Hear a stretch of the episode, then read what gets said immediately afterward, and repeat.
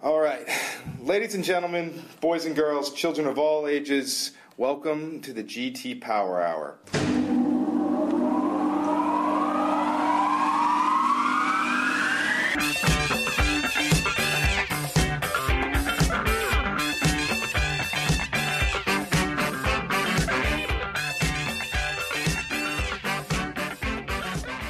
Welcome back to our 17th episode, everybody, and Happy New Year. It's mid January and we have a vaccine. I don't know when. I'm likely to be in line for it, but I, I certainly have hope. Um, and as if that wasn't enough, you know, from a deadly riot at our nation's capital to Georgia flipping blue in a dramatic runoff election to the Cleveland Browns football team winning their first playoff game in a quarter of a century. It's already been a very shocking start to a year that we all thought would be more like beginning of getting back to normal. I am your host, Rory Sweeney, and with me as always is Glenn Thomas. Glenn, these are obviously pretty big stories, and we also have a really great guest this month, but we made a promise to our audience last month. So let's address that first. What did you think of Bill and Ted Face the Music? Well, I watched it first of all, and happy New Year to you, Rory. Great to be back with yep. you. And uh, already started shopping for my Is It 2022 bumper sticker. I don't know when I'll be getting that, but oh, the, putting that on the, the car. dumpster fire continues, huh? Yeah, no kidding. So, um, sure, yeah, Bill and Ted's. I actually had to watch it twice. This may be a reflection of my simple mind because uh, there was like three or four different time travels going on. There's a lot. There's a lot going on. Yeah, yeah. I actually, I, I, have to be honest. I cheated. I, I read a review first, to, so I kind of knew where everything was headed before we got into it. Um, so I was a little, I had some, I had some Cliff's notes, I suppose. Uh, but it was there was so many. We're back and forth into the future, into the past, and all over the place. Uh, yeah. Did you like it? That's yeah. well, part. I mean, it's definitely sophomoric, but I mean, I wouldn't expect anything less. And you know, anytime you get Jimi Hendrix and Mozart doing a uh, jam session, that's pretty cool. That was um, interesting. That was interesting. Yeah. So, uh, yeah, I mean, it, it's it, it's kind of what I expected, right? Uh, uh, although you know, with much older main characters than I originally remembered. Yeah, so. yeah, they really did age, didn't they? I I, I don't want to say gracefully or ungracefully, but you can definitely see a difference. Yep. Um, Particularly in Keanu Reeves, he, yeah, he, he aged much that? harder. Than, How about that? I, I will say the uh, the biggest, the most interesting research that I found um, was did, did, you watch the Panama Papers documentary? Did, did you, you no. know, what, know what I'm talking? Do you know what I'm talking about? No. Okay, it's this. It was this big documentary from a couple of years ago that's based on. Uh, I'll just do it really quickly. This uh, data dump to some reporters uh, all over the world who uh, dug through all these papers and found that you know there is this um, law firm in Panama that is the sort of the clearinghouse for all these world leaders uh, hiding money offshore and doing all this stuff. It was a, it was a pretty big documentary at the time, um, and I thought you know I watched it and thought that was great. What I found out is that the guy who plays Bill in Bill and Ted was the director of that documentary. It's wow very weird how uh, he went from Bill and Ted to that and now back to Bill and Ted. Anyway, let's get on to the importance of, of this episode. Glenn, as always, would you do the honors of introducing our guest? Yes, and it's a, it's a true honor this month. We're very excited to welcome PJM CEO Manu Asthana to the GT Power this month. Uh, Manu came to PJM almost a year ago to the date, uh, and certainly when he walked into the job, I don't think any of us could have anticipated some of the challenges he's faced in his first year, and we'll get into that. But before coming to uh, to us in PJM, he was president of Direct Energy Home in North America, where he oversaw 2,600 people. So he's no stranger to leadership and management. Before that, he previously led power generation operations at Direct Energy and was involved in trading and optimization operations there. So uh, he's educated here in the city of brotherly love. So uh, we appreciate that. And we're very excited to have him here this afternoon. Welcome, Manu, to the GT Power Hour. Hey, thank you, Glenn. Thank you, Rory. It's great to, to be here with you. Looking forward to the conversation today. Yeah, we really appreciate you coming on the show. It's been uh, a couple of months in the making, and this is one that we've been looking forward to for a while. So thank you for doing that. Glenn, you know, uh, we, we got a lot to talk about. Do you want to kick it off? Yeah, let's let's let's let's throw a first softball right here. Yeah, uh, right off the bat here. But it's you've been a year on the job, like I mentioned earlier. It probably was a year you didn't predict when you signed up for the job. Uh, why don't you just give us a, a review of how that first year went and uh, your, your your thoughts and reactions one year into the job? Yeah, absolutely. Um, so you know, it has been a year. My first day, actually on the job, was January first, uh, 2020. First day in the office was January 6th, uh, and it's hard to believe that a year has passed. Mm-hmm. Um, as you said, it, it you know I came in expecting a somewhat different year than transpired, but um, you know I came to PJM because I wanted to join an organization that made a difference beyond just the walls of the organization, made a difference societally and more broadly. Uh, and and I think the organization has lived up to my expectations. It, it is an important organization. It's filled with really talented, really dedicated people who all are there because they want to make a difference. Uh, you know, interestingly, the way that we got to make a difference this year was different than, than I had imagined. It started out with on um, January 8th or thereabouts, a discussion of this, this virus that was spreading uh, in China. Very early discussion and a whole series of actions that we can get into today to, you know, to keep our people safe, to keep the grid reliable, uh, and then to continue to work with our stakeholders on uh, so many big issues. Um, so it's been it's been a really fulfilling year, um, although I have to say different than I expected and difficult in many ways. I mean that that has to be kind of a, a, splash of water in the face when the whole COVID situation came at you. I mean, it's totally unprecedented, right, from an RTO perspective. And I mean, you can go through your list, but I mean, if I recall correctly, you have to stand, stand up a new control room. You had to go through sequestering protocols. You had to go through travel protocols. Can you just maybe just go through that tick list of things you had to address in the first two months when this was thrown at you? Yeah, absolutely. And you know, it started out with banning international travel both to our campus and by our people. And I remember some emails I was getting from visitors that were coming from parts of the world that weren't, you know, weren't in China or in Asia saying, well, what does this have to do with us? And we just, you know, because of the the importance of keeping our operators safe, we took a pretty strict stance on that to, you know, banning all domestic travel uh, to then uh, sending all of our people home, most of our people home, 90% of our people work from home starting March 13th. Uh, and we had to keep our operators safe. We, you know, we did so many things all the way from moving from an eight hour um, schedule for an operator shift to a 12 hour shift so that we had less shift handovers wherever possible in one control room to an operator in another control room. So contactless and modularized handovers so that we were trying to minimize basically the number of operators that would be sidelined if if somebody got um, got sick or had a scare.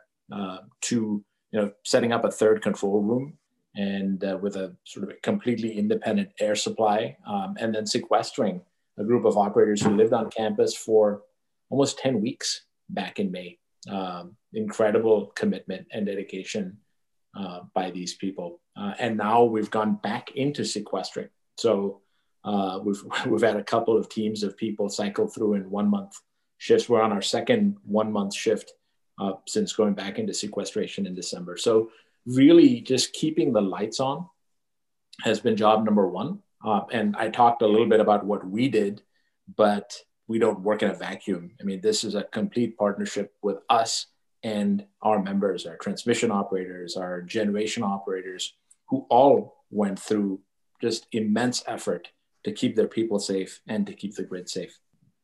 Yeah, and we've talked about those men and women in your control room a couple times on this podcast and the incredible sacrifices that they're making there. It's just, you know, when the uh, the history books are written about this, you know, several years down the line, those are, you know, going to be among the many heroes in this uh, this whole story because you know, like you said, giving up their lives to live at PJM um, to keep the lights on for everybody else. Just uh, probably can't say enough for those folks. And like we talked on the last podcast, can't wait to get the vaccines in those folks' arms as soon as possible. They they really really deserve.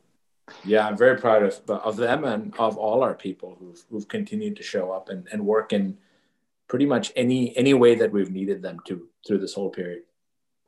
Well, let's take it back a little bit and talk about what what were your obviously these weren't this wasn't what you intended or expected to do when you first uh, when you first took the job. What were your main expectations coming into the job that turned out to be right, and what were the ones that you anticipated that ended up not occurring?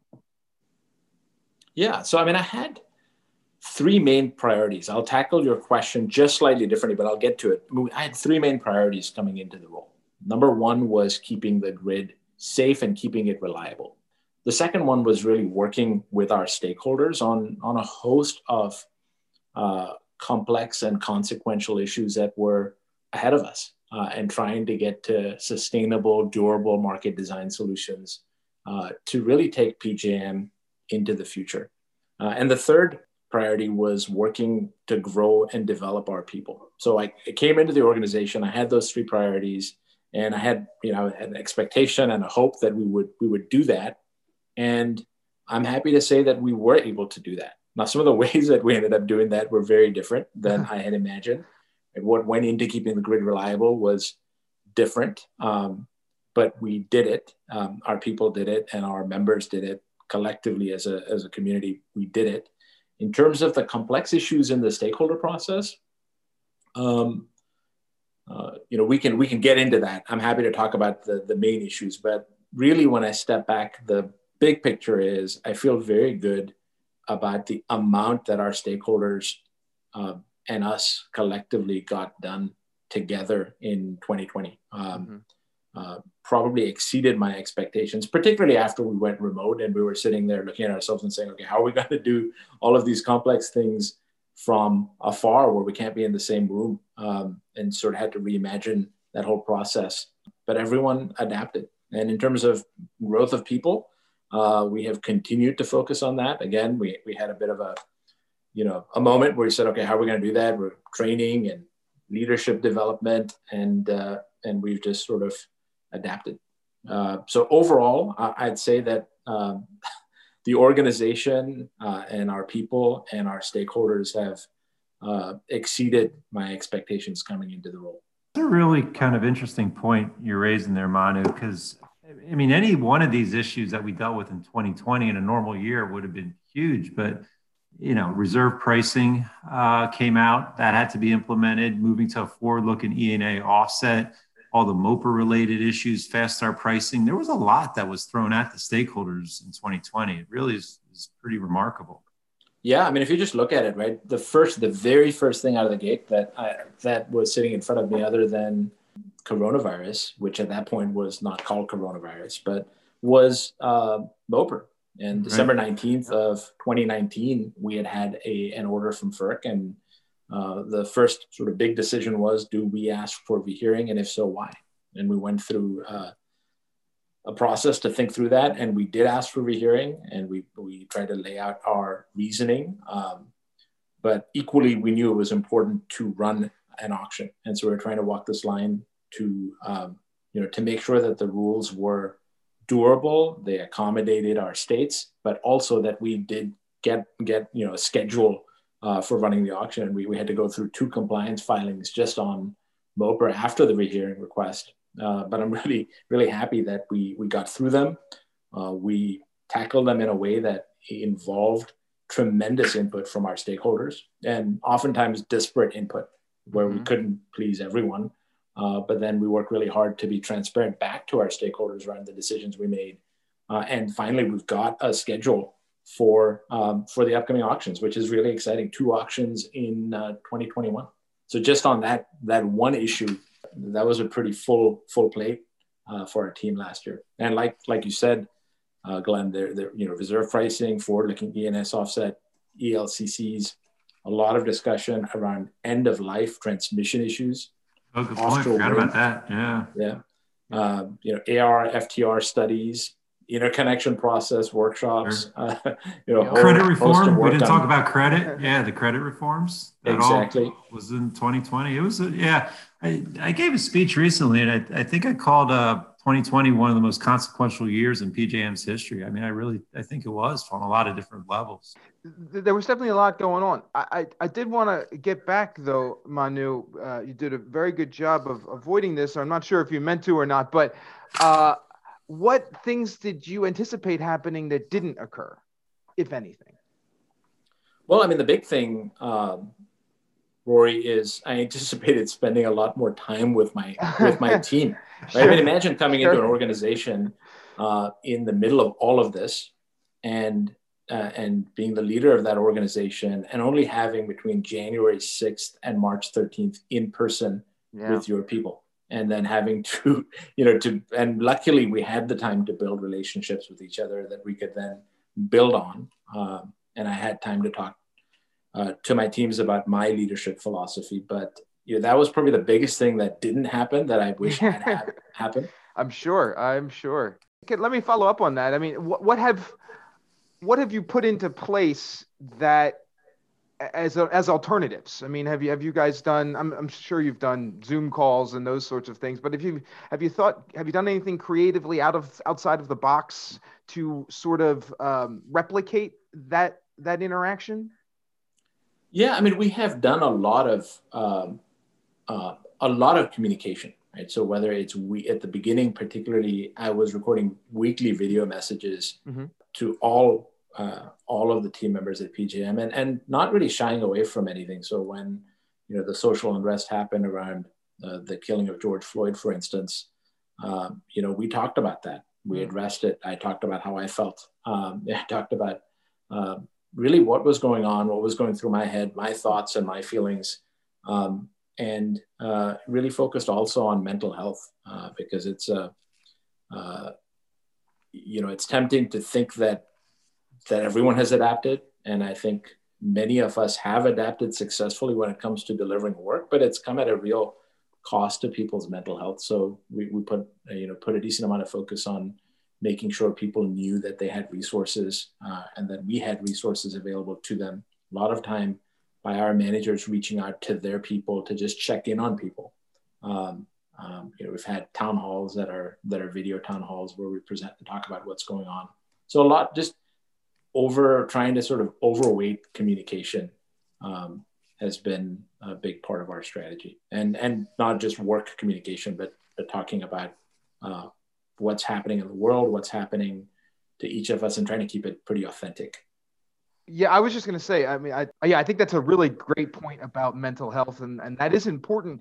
Have as a second follow up here, have any of your experiences from this year, both the pros and the cons, have they have they given you any sort of indication on, on like going forward when we do go back into uh, being in offices and stuff like that. Are, are you going to change any any of the processes? Is, is there any anything that has occurred during this that you think has been a positive that you might want to incorporate going forward? Or is it all pretty much just been get through it and let's get back to business as usual? That's a great question. You know my team and i have been thinking about what does it look like to go back? As as have you know all the leadership teams i think around the country or in the world are thinking about that. Are we ever going to go back to the way it was? Right. Uh, and i think there have been some elements of what we've learned through the last year that we probably want to preserve, including um, giving people flexibility to work from home, to work remotely, perhaps being able to access talent from other cities that you know people who wouldn't be willing to move but are willing to telecommute, for instance. Um, I think is, is a big opportunity you know, th- there's a lot of lot of people, depending on people's personality, who really can't wait to get back to work, and then there's other people who really are pretty happy with the extra time they get with their family. I think the other big question mark for me is, you know, we were traveling at a pretty frenetic pace before all of this happened, and we're able to basically do most of what we were doing on the road, just sitting on a video conference call. So it's not that you never want to travel, but I, I imagine that when we get back to get back to the office, our travel is going to be uh, less. I hope it's going to be less. Mm-hmm. I think it was just sort of generally beyond the point of being productive marginally. Hmm. Interesting. Yeah, it was just sort of travel for the sake of traveling. It wasn't so much. It was just the it was the norm, right? The norm was that you would travel to go and meet someone for a couple hours, and if you were going to go meet, you'd travel for like five or six hours to go meet someone for a couple hours. Yeah. Well, I think the the norm has shifted. I I agree. Yeah, I think you're you're absolutely spot on with that. Will that potentially extend to stakeholder meetings too? well, I think it's important to have connection with stakeholders but I imagine our stakeholders are having similar thoughts, right? There's a blend of people, some of whom really want to get back to meeting in person, some of whom are pretty happy that they, they don't have to travel, you know, for a meeting to PJM. I mean, I think the other thing that we're thinking about is even when people are vaccinated, a lot of the research suggests that this virus will become endemic. It'll it'll hopefully mellow out a little bit. Our immune systems will recognize it, but it'll just kind of carry on and we'll carry on with our lives. But there'll be a period of time where we're all still wearing masks even after we've been vaccinated. And so eh, you can actually sometimes have a more personal conversation where you can see someone on the video conference and sit across the table from them six feet away with a mask on.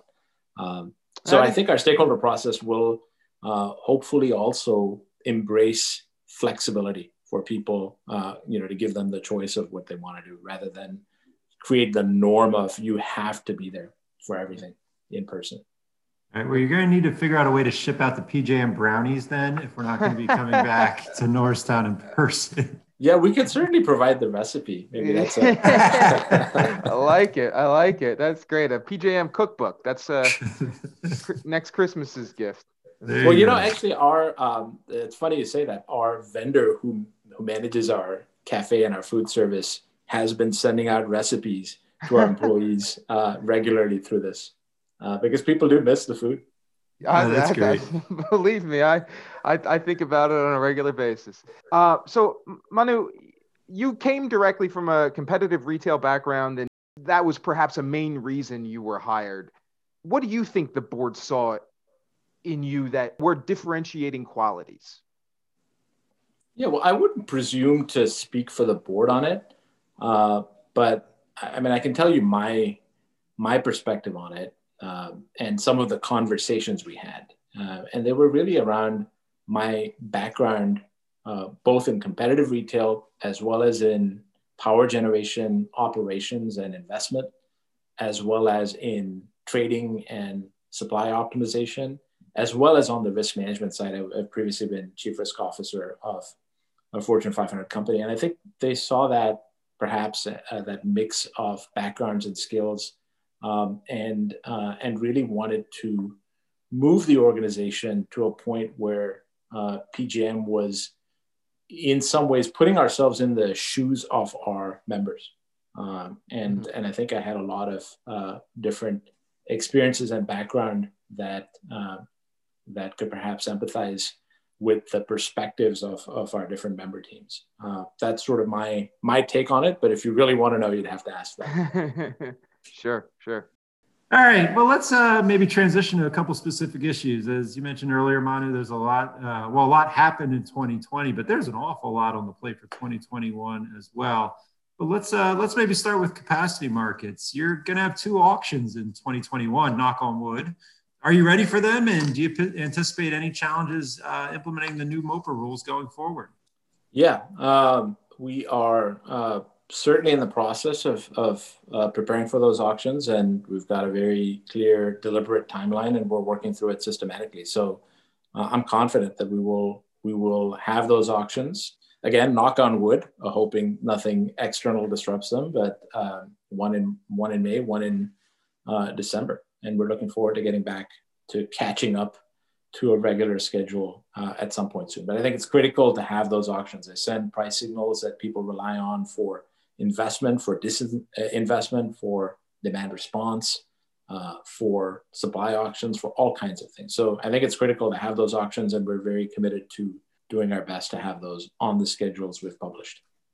Yeah, no, I totally get that. And I mean, as as Rory and I, you know, as folks who do a lot of work with folks in various aspects of, you know, the space out here, those getting those auctions up and running is very critical. Whether you're consumers, demand response, traditional supply, what have you, it's it's it's very very important. Yeah, um, signaling. Yeah, the price signal is huge. Uh, maybe just drawing out from that a little bit, talking capacity markets in general.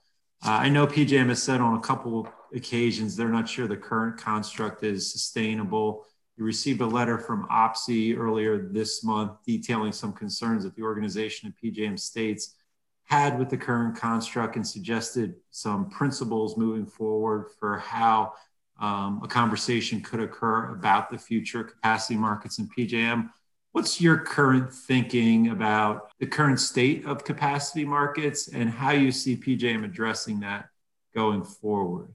I mean, my general take on that, I think it's a great question, is that in the nearer term, there is likely to be less of an impact uh, of the MOPR on capacity auctions and capacity markets. Now, you know, I'm not in the business of projecting prices, so this is a guesstimate. But this, you know, if you think of the number of uh, generators and the types of generators that are exempt from the MOPR, the existing generators, you know, it's logical to come to the conclusion that in the near term, you'll see less of an impact than you might see in, in the medium or long term.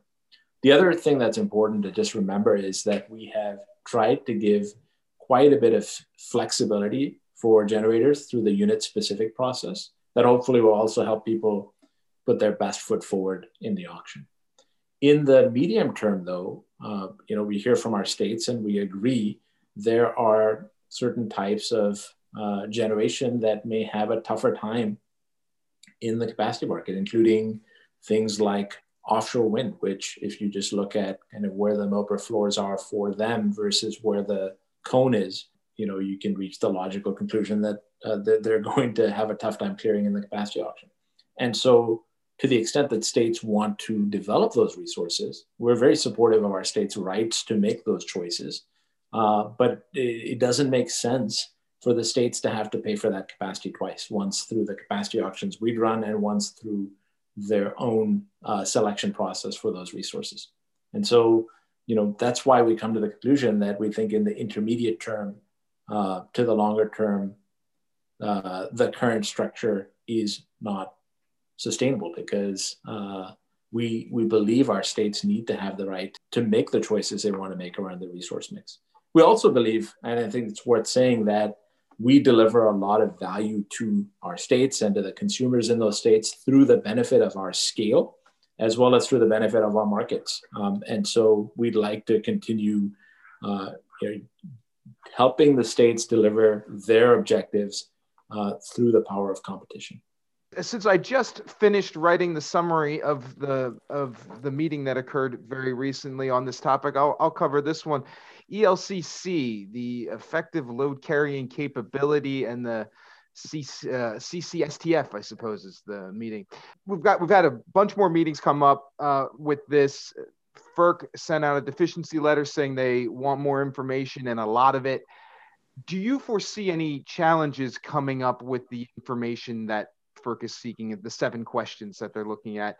Um, and, you know, FERC left the door open for PJM to make changes to the underlying underlying filing. Do you foresee any changes happening to the filing? That's a great question. You know, if you go back to the beginning of when we asked FERC uh, to allow us to work on ELCC with our stakeholders and the amount of time we asked for, uh, we, we received less time than we asked for. Mm-hmm. And I'm very proud of our stakeholders and of the PJM team for working through this really complex issue, both the modeling side of ELCC as well as the market rules around it. Uh, and stakeholders were able to reach consensus, which I think is a, is a really big win. Because um, uh, you know there was really a lot of good thinking from everyone around what's right for the market and a lot of give and take to get to that consensus. What ended up happening though was there were some issues that we uh, said we're going to tackle those as implementation details. And right. those are basically issues FERC has come back and said, nope, we'd like to know the answer to those questions now. And I think that's perfectly fair. It just takes a little bit of time. And I'm very committed to working with our stakeholders to get to those implementation details. And, and so we, you know, we've said in our stakeholder process, we'll, we'll ask for a short extension to give us time to do that.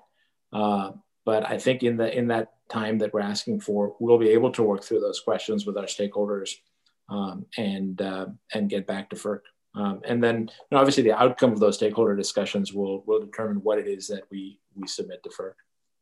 I mean, that, that sounds like you're leaving the door open that the underlying filing could um, there could be there could be revisions to that. So- yeah, I mean, I see I see the questions as really clarifications for how the structure that we've put in that we've proposed would work. So you know, my base case assumption is that there will not be a change to the filing. There'll just be additional detail added to the structure that we've already proposed. But I, you know, again, I want to hear from our stakeholders um, to really honor the way that we came to this this filing in the first place. It was really was a very stakeholder driven filing, and I'd like uh, I'd like the input from our stakeholders on on how they think we should answer the additional questions from FERC.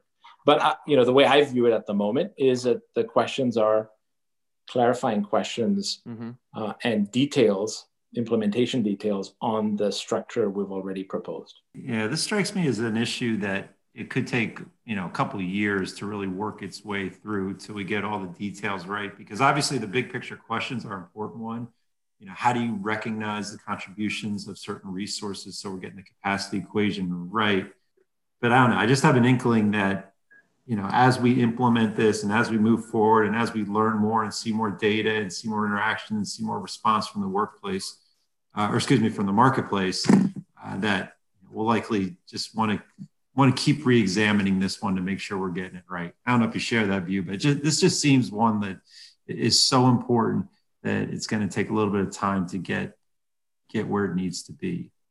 Yeah, it's certainly a complex uh, set of issues, and the modeling underlying it is quite complex. And um, right.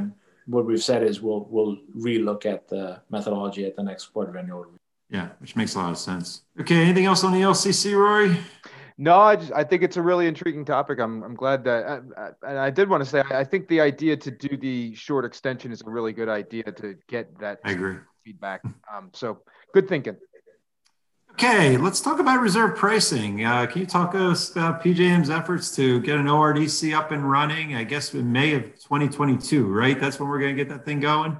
May 1st, 2022. Yeah, that's right. Uh, we're, we're on track for that. Uh, I mean, it was a it was a lot of work by the team and by stakeholders to get to this point. Um, you know, we, we had the uh, order from FERC in, uh, in 2020 approving the reserve pricing filing, but then they said, hey, you have to change the way you calculate the ENS offset to, to be forward looking, uh, which is a pretty big ask to come up with a methodology that stakeholders can agree on and that makes economic sense and is simple enough to be executable, but still complex enough to capture the, the nuance of the differences in the units. And, and I'm very proud of the team for working through that whole process. Uh, we actually ended up asking for an extension there as well, if you remember. Uh, if you mm-hmm. remember, but we have got to the point we have FERC approval on that, and you know we're working through systems changes at this point, uh, and are on track to implement by uh, by May of 2022. Well, you kind of broached this topic at the top in your opening comments, Manu, but let's dig into it a little bit because it was, I mean, it was probably one of the main stories of pre 2020. You know, when you came into your role, PJM's relationships with states uh, was just, it was in bad shape. Tell us what challenges you faced and how you've addressed them and kind of assess where things are now. We just had uh, the announcement with um, uh, the New Jersey BPU on this um, the state agreement approach for the for the uh, offshore wind study stuff. So there there's some things moving here. Give us a little inside baseball on how how that's gone. Yeah, we've put a lot of energy and effort into improving our relationships with our states and really showing up to the table as partners with them you know, our states have, and we have very different states in PJM, as you know. We, some of them have very aggressive environmental agendas, others have different priorities, and um, and so we've really tried to show up as partners to listen to them, to understand what it is that they're trying to achieve, uh, and then wherever possible, try to help them achieve that. Um, we set up a state policy solutions group, um, and I really have to give a lot of kudos to Asim Haque and his team for uh, you know, all their work this partnering with states. To me, a lot of this comes down to trust and building a relationship and uh, and showing up and adding value to them. Uh, and we've worked really hard to, to, to do that, both through OPSI as well as through uh, our states on a uh, you know one-to-one basis and in smaller groups as well. So, like any relationship, we have to continue to invest in it. The New Jersey announcement was a very exciting development for us and very happy to be able to help New Jersey with their offshore wind objectives. We continue to work with uh, all of our other states that have offshore wind goals as well, similarly, to try to help them. So, very pleased with the progress in our state relationships. But uh, like any relationship, you have to continue to invest in it all the time. Does the state approach agreement in New Jersey, does that sort of turn the page on that relationship, or is there still more work to do? Well, I think there's always more work to do on every relationship. I, I, think the state agreement approach with New Jersey is a very big milestone and something I'm very proud of our team and, and really the New Jersey team for coming up with collectively. Uh, but I think there's just, like I said, this is an ongoing effort to continue to work with our states and to support them. Um, and so, as such, you know, you never are done with that. I think that we're going to be working with them um, perpetually. That's that's our objective. All right. Well, we're talking about the importance of relationships and the importance of maintaining those relationships. Let's talk about the relationship between PJM and the market monitor. Uh, this is another one that you know has had a you know up and down history. Uh, relationships can be tenuously. Uh, you can have different views of market rules, different opinions. They can run strong. Uh, but ultimately, PJM and the market monitor and the IMM's office need to work together you know, very closely on matters. Can you just talk to us a little bit about that relationship and how you see that relationship working moving forward? Yeah, I you know I actually see that relationship as significantly improved and and an important relationship for PJM. And uh, and I think you have to separate the relationship side of things from the perspectives on market rules. And so we've we've got a very open dialogue with our IMM. We really value having a strong IMM with the right intentions, and I do believe that uh, that we have that. We've got a um, uh, an IMM who's an asset to the market. Um, now we do disagree from time to time with them on um, what we think is the right market design, and um, and we have that dialogue. But it's it's been really a civil dialogue that's focused on on uh, ideas and thoughts and data, um, and I have uh, I've enjoyed it. Um, so I think we we have a, a, a, good relationship with the market monitor, but that doesn't translate into we always agree on everything, and that's fine. Yeah, that's fair. That's fair. I, I have to say, I, I really think it's important and it's very beneficial to certainly to me, but I think to a lot of stakeholders that the discussions between PJM and the IMM are done in, in out in the open in public and are you know able to be witnessed um, the disagreements uh, and and agreements. It it just really helps to see where things came and where they moved to on on issues or where, where PJM started on issues and where they moved to or where the IMM moved to and where the consensus was. It's it's it's it's helpful in ways that I, I think are hard to define, but um, you know they're more qualitative than anything else. But they're I know they're really useful to people. So that's um it's great that that that goes on here. Okay, well, let's transition. I really feel like at some point, Glenn, we, we have to get we have to get some music for this section. I don't know what what our what our some intro music. Yeah, we need some intro music for this. But let's transition to it's become my favorite part of the show. We call this the rapid fire segment, where we throw loaded questions at our guest so fast that Manu, you're only going to have time to say the first thing that comes to mind. First off, Best barbecue in Texas. You can name up to three, and the top one can't be Franklin's in Austin, or I'll know you're lying. Go. Yeah, so I'm a Lockhart, Texas type of person. Okay, um, all right. Yeah, yeah uh, very so nice. Three places in Lockhart: Kreuz, okay. Blacks, yeah. um, and Smitty's. Uh, okay. And sort of depending on what you want to eat, um, you got to pick one of them. Okay. Yeah, th- those are good. I, I've been to um, I, I don't I've never been to the blacks in Lockhart. I went to the one in Austin, really, really like that. And there is a place up on the northeast side. It's just this random little it's like attached to a gas station um, that uh, I stumbled across years ago, and I really love everything they do up there. I would love to give them a shout out, but I can't even remember their name. So, um, good spot though. All right, let's uh, let's talk about your charitable work. Uh, LinkedIn uh, mentions that you're involved in several charities in the Texas area. Can you talk a little bit about what you're doing on that front? Yeah, yeah. There's some organizations I'm really passionate about. And the, the latest one I've joined is the the Philadelphia Chamber of Commerce, which is a great organization focused on a great city. You know, I still remain very connected to Houston as well. Um, I consider myself a Houstonian at heart, um, and so the food bank in Houston is an organization I have a lot of passion about just given particularly COVID, the, the level of demand in the community is incredible. Uh, so it's an organization that does a lot of good. And then Texas Children's Hospital uh, is, uh, is another organization that I have tremendous uh, passion to support. So I've been really lucky to be able to, uh, uh, to have the chance to be associated with such great organizations. Uh, those are those are three good ones, and uh, as you'll quickly discover, Philabundance is a great local charity here in the Philadelphia area. I've actually done some work with them, and uh, I'm a big fan of the, the Children's Hospital at University of Pennsylvania. Um, and Rob Wonderling at the Chamber, he and I served in the Ridge administration way back in the day. I knew him when he was Deputy Secretary of Transportation. Then he went on to be a state senator. Now he's doing wonderful things for the Philadelphia Chamber of Commerce. So uh, that's a good list there. Yeah, absolutely. And the organizations you name are, are fantastic as well. Yeah, on Phil Philabundance. So uh, I'm I'm getting married early next year, and we just signed our catering contract. And in that contract, it says uh, if um, if for some reason the event gets canceled and they made food and we can't we won't be able to eat it we don't get the money back but they will donate it to Philabundance and we were i was kind of I was a little annoyed at first, but on second thought, I was like, all right, I can get behind that. That's fine. Yeah, you, you can do that. And that sounds like a really great use. Um, well, congratulations on getting married. Oh, well, thank you. Thank you. Yeah, yeah. Uh, it's we're, we're very excited. It'll be a Philadelphia wedding and uh, it's going to be a fun time.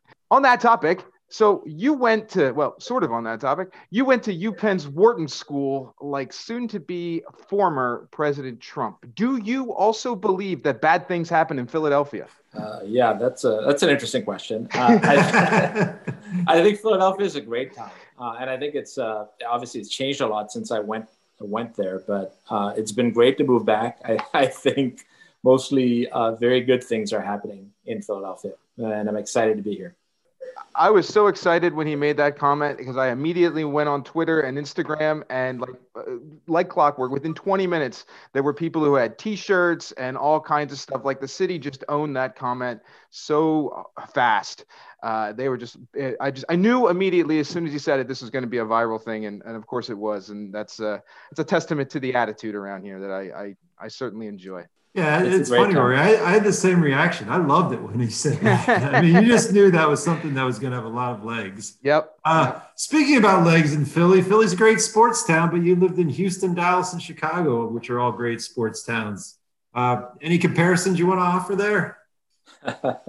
yeah, I'm, you know, I'm not actually. Uh, I don't have that much time for sports. I, am I'm, uh, I'm sorry to say, I, I work too much. But uh, but of all the cities I've lived in, Philadelphia seems to have the most uh, enthusiastic sports fans. Mm, okay, for sure. Right, right answer. Right answer. That is a good answer. Philadelphia has Temple University. Houston has Rice University. Which one does an owl mascot better? uh, I, am going to have to go with Temple because my older son right. is, uh, is, a freshman at Temple. So, okay, uh, go Owls. I'm a I'm a I'm a graduate, so uh, I, I, Good for him. He's enjoying it. Good. All right. So uh, we, we heard you like tennis. On a scale of comparative dominance, is Serena Williams the GOAT? Yeah, I'd have to say. I mean, 23 uh, Grand Slam singles titles. Um, she's an incredible tennis player, an incredible athlete. Uh, just uh, remarkable. Now, this is one of my favorite questions, and we've asked a bunch of our previous guests this questions. Who do you consider your role models and mentors? You know, I've been lucky to have a lot of people in my career um, step up and and show me the way, um, and so I look up to to to all of them. If, if I had to pick someone overall who I'm just really influenced by, I, would have to go with uh, Nelson Mandela. Mm. Um, you know, and this is sort of beyond work.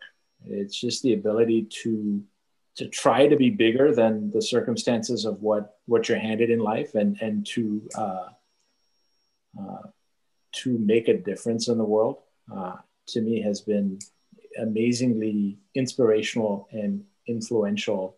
Uh, and you know, I try to I try to do five percent of the uh, of the uh, the difference making that he did.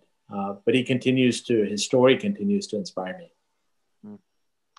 As I've mentioned multiple times on the podcast, I'm a big rugby fan, and the story behind in the, the movie Invictus, Invictus and the story yeah, behind Invictus, it yeah uh, is just a great, great use. And if, if you've ever seen the movie, you know, you see the Nelson Mandela in there, you know, he wasn't even really a rugby fan himself, but knew that this is what the country needed.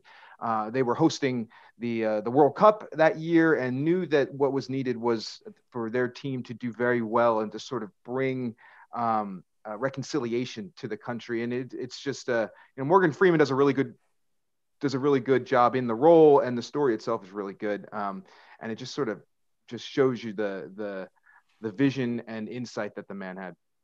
Okay, favorite local attraction that you have discovered since moving to suburban Philadelphia? Wissahickon Park. Ah, that's a good Definitely. one. I like that one. Yeah. Really enjoy getting out there walking. Yeah, that's a good one for sure. All right. Um, First of all, shout out to uh, Commissioner Neil Chatterjee, who's probably listening to us on the treadmill right now and rounding mile six. Uh, but when you were on his podcast, you once said that Man's Search for Meaning by Viktor Frankl was a book that was very influential to you. We're curious what book is on your nightstand right now. Well, I've got it right next to me actually. So it's it's a book called The Chameleon. Um, uh, that's about uh, different personality profiles. So it's something my team and I are doing together. To your earlier question about how are we trying to stay connected, we're looking at our personality profiles and talking about, uh, you know, how we differently process um, process the world and how we like to communicate and be communicated to. Oh, so there's a PJM book club, secret club. That's interesting. Did not know It's not that. quite a PJM book club, but yes, it's a it's a it's a workbook activity. Workbook activity. Okay. Like Fair it. enough. Like All right, last one. What's the toughest decision you've had to make so far as CEO at PJM? You know, the decisions around the uh, the actions we took with COVID, the precautions were really hard because, uh, I mean, they came so rapidly, one after the other, after the other, and every decision we made it felt like we were way overreacting. And then like one week later, it felt like, oh my God, we're on to the next decision. Wow, yeah. That one wasn't enough. So it was just trying to keep up with the pace at which this thing exploded. Um, it was uh, was quite an experience. I, I imagine. I imagine. Okay, I, I said that section was our favorite, but I lied this is actually our favorite section. Uh, it's time for the section of our show in which we offer unsolicited advice to anyone whom we think needs it. You have two minutes to level one on one with anyone, anywhere, on anything you think he or she needs to hear. Manu, who are you going with, and what are you saying? It's a great question. Uh, I'm going to go with I'm going to go with my fellow citizens. Okay. Uh, and um, you know, I, I have to say, just as a reminder that, and I say this to my people as well at PJM, but people have different political persuasions, they have different beliefs, they have different identities, gender identities, sexual orientations. And I have friends from across the spectrum on any of those elements. And we have so much in common and so much to uh, appreciate and learn from each other that I would urge us all to focus on each other's humanity and what it is that we have in common uh, and reject the divisiveness uh, that seems to be everywhere today. Uh, if, if, there's one piece of advice that I could give, uh, that's it. That's a good one. I think, yeah, I think Nelson Mandela would approve of that. Yeah, I agree. Glenn, uh, I, I always know that you've got something queued up. Who are you going with this month? Well, it's not every day that I get a captive audience, so I'm going to take advantage of the fact and offer two minutes of advice to Manu Asthana. Oh. so, uh, and it, it, concerns the upcoming uh, discussions on capacity markets. Certainly, you know, all indications from PJM and FERC, it looks like we're headed into sort of another round of some pretty significant discussions about capacity markets. We talked about the OPSI letter, what have you. And I have actually some pretty straightforward advice, and it's it's this: it's be mindful how of how long and how hard it was to get where we are right now when we're thinking about where we want to go next. And Rory, I think, has heard me tell this story when I came onto the Pennsylvania Commission in May of 2001. I'm sure I went through a similar transition like Manu went through, where you, you know, try to spend the first couple weeks and months getting your arms around the organization, getting a pulse of the organization, trying to figure out, you know, what the priorities are, and then actually sitting down and, and figuring out what you want to get done while you're in that job. And I developed my list of five or six things, and I think number three or four on that list was fix the PJM capacity market and again, this was back in May of 2001. And here we are 20 years later. And, you know, I look at all the work that's been done at capacity markets. And if there's one issue that's really, um, you know, been a common theme over the years through PJM, it's, it's trying to work to get these capacity markets in, in a slightly better spot. Um, you know, if you look at the capacity markets we had 20 years ago, uh, there was no locational del- delivery areas, there was no demand curve I think it was a one month forward auction versus a three year forward auction, and there was a daily auction. Uh, demand responses role was vague. Um, questions about internal capacity, questions about buyer side market power, questions about sell side market power. And there's just a lot of issues that have been addressed over the years that have really, really served to improve this construct. Um, is it perfect? No. Are there challenges and warts? Sure. Uh, but I suspect it's just the nature of capacity markets that there always will be. But when I look at the prices consumers are paying for capacity and the level of reliability they are getting for those prices at a time when we're dramatically changing the environmental profile of the generation fleet, there's an awful lot of good that has been done. And that good should not be thrown away on the prospect of a different solution that some may see in better, but in reality likely will have flaws that will be eventually revealed. So let's welcome the conversation. Let's embrace the conversation. Conversations are healthy, they can be productive. It's always good to challenge our assumptions and think, um, think thoroughly and deeply on issues like capacity markets. However, when it comes time to think about solutions, let's let's be careful. It has literally taken decades to get where we are. Warts and all, capacity markets are accepted and at a high level are generally doing their job. Let's not, not let our search for the perfect be the enemy of the pretty good. And that, Rory, is my two minutes of advice this morning. Wow. Wow. Thanks, Glenn. Those are those are points well made. I was just going to ask you if you if you wanted some rebuttal time. I mean, what, what I'll say is, I think two things. One, um, uh, a lot of almost everything that'll happen with regard to this market will be informed by driven by our stakeholders um, and stakeholders writ large. So, like you, I, I think a conversation is a good thing. Speaking for myself, uh, my philosophy is that the smallest change that gets the desired outcome is what you should do when thinking about market design. But again, uh, I think this will be a stakeholder discussion, and we'll see what the stakeholder appetite is for um, a change. If uh, you know, and then we'll take it from there. Well, uh, as as I've also mentioned on the podcast before, I am a, uh, a big Washington football team fan. I've been a fan of them for uh, for well ever since I can remember. And we had a we had a we had a surprise season this year. So my two minutes, and it'll be significantly less than two minutes, are for Coach Ron Rivera. Coach, we had a great season quarterback was our big issue. I know we need to get another one. I know Alex Smith is not going to be the long term guy, and we got rid of Dwayne Haskins, so he's obviously not him. But please, whatever you do, don't trade up in the draft and try to get make a big splash with a first round pick. Get a guy in the middle round somewhere, someone we can develop, someone who's hungry, someone who wants to fight to be a good starting quarterback. That's the only thing I ask. And please listen to me. I'm sure he listens to this podcast, so so that should that should really make a difference. All right, clock management. While we are called the GT Power Hour, we pride ourselves on never actually taking the full hour, and I kept my comments for Coach Rivera short for this reason. So please use those bonus minutes in this hour to ponder what it'll be like when you can see the bottom half of people's faces again.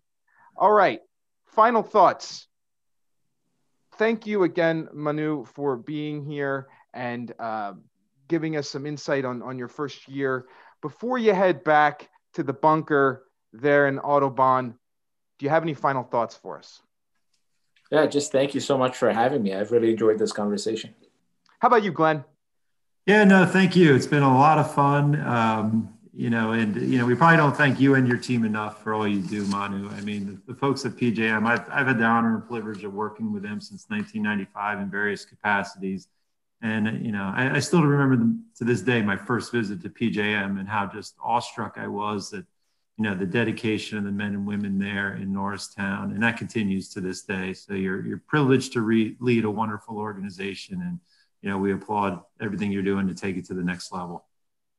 Thank you so much. Yes, thank you very much. And as we always say, be excellent to each other. Until next time, everybody.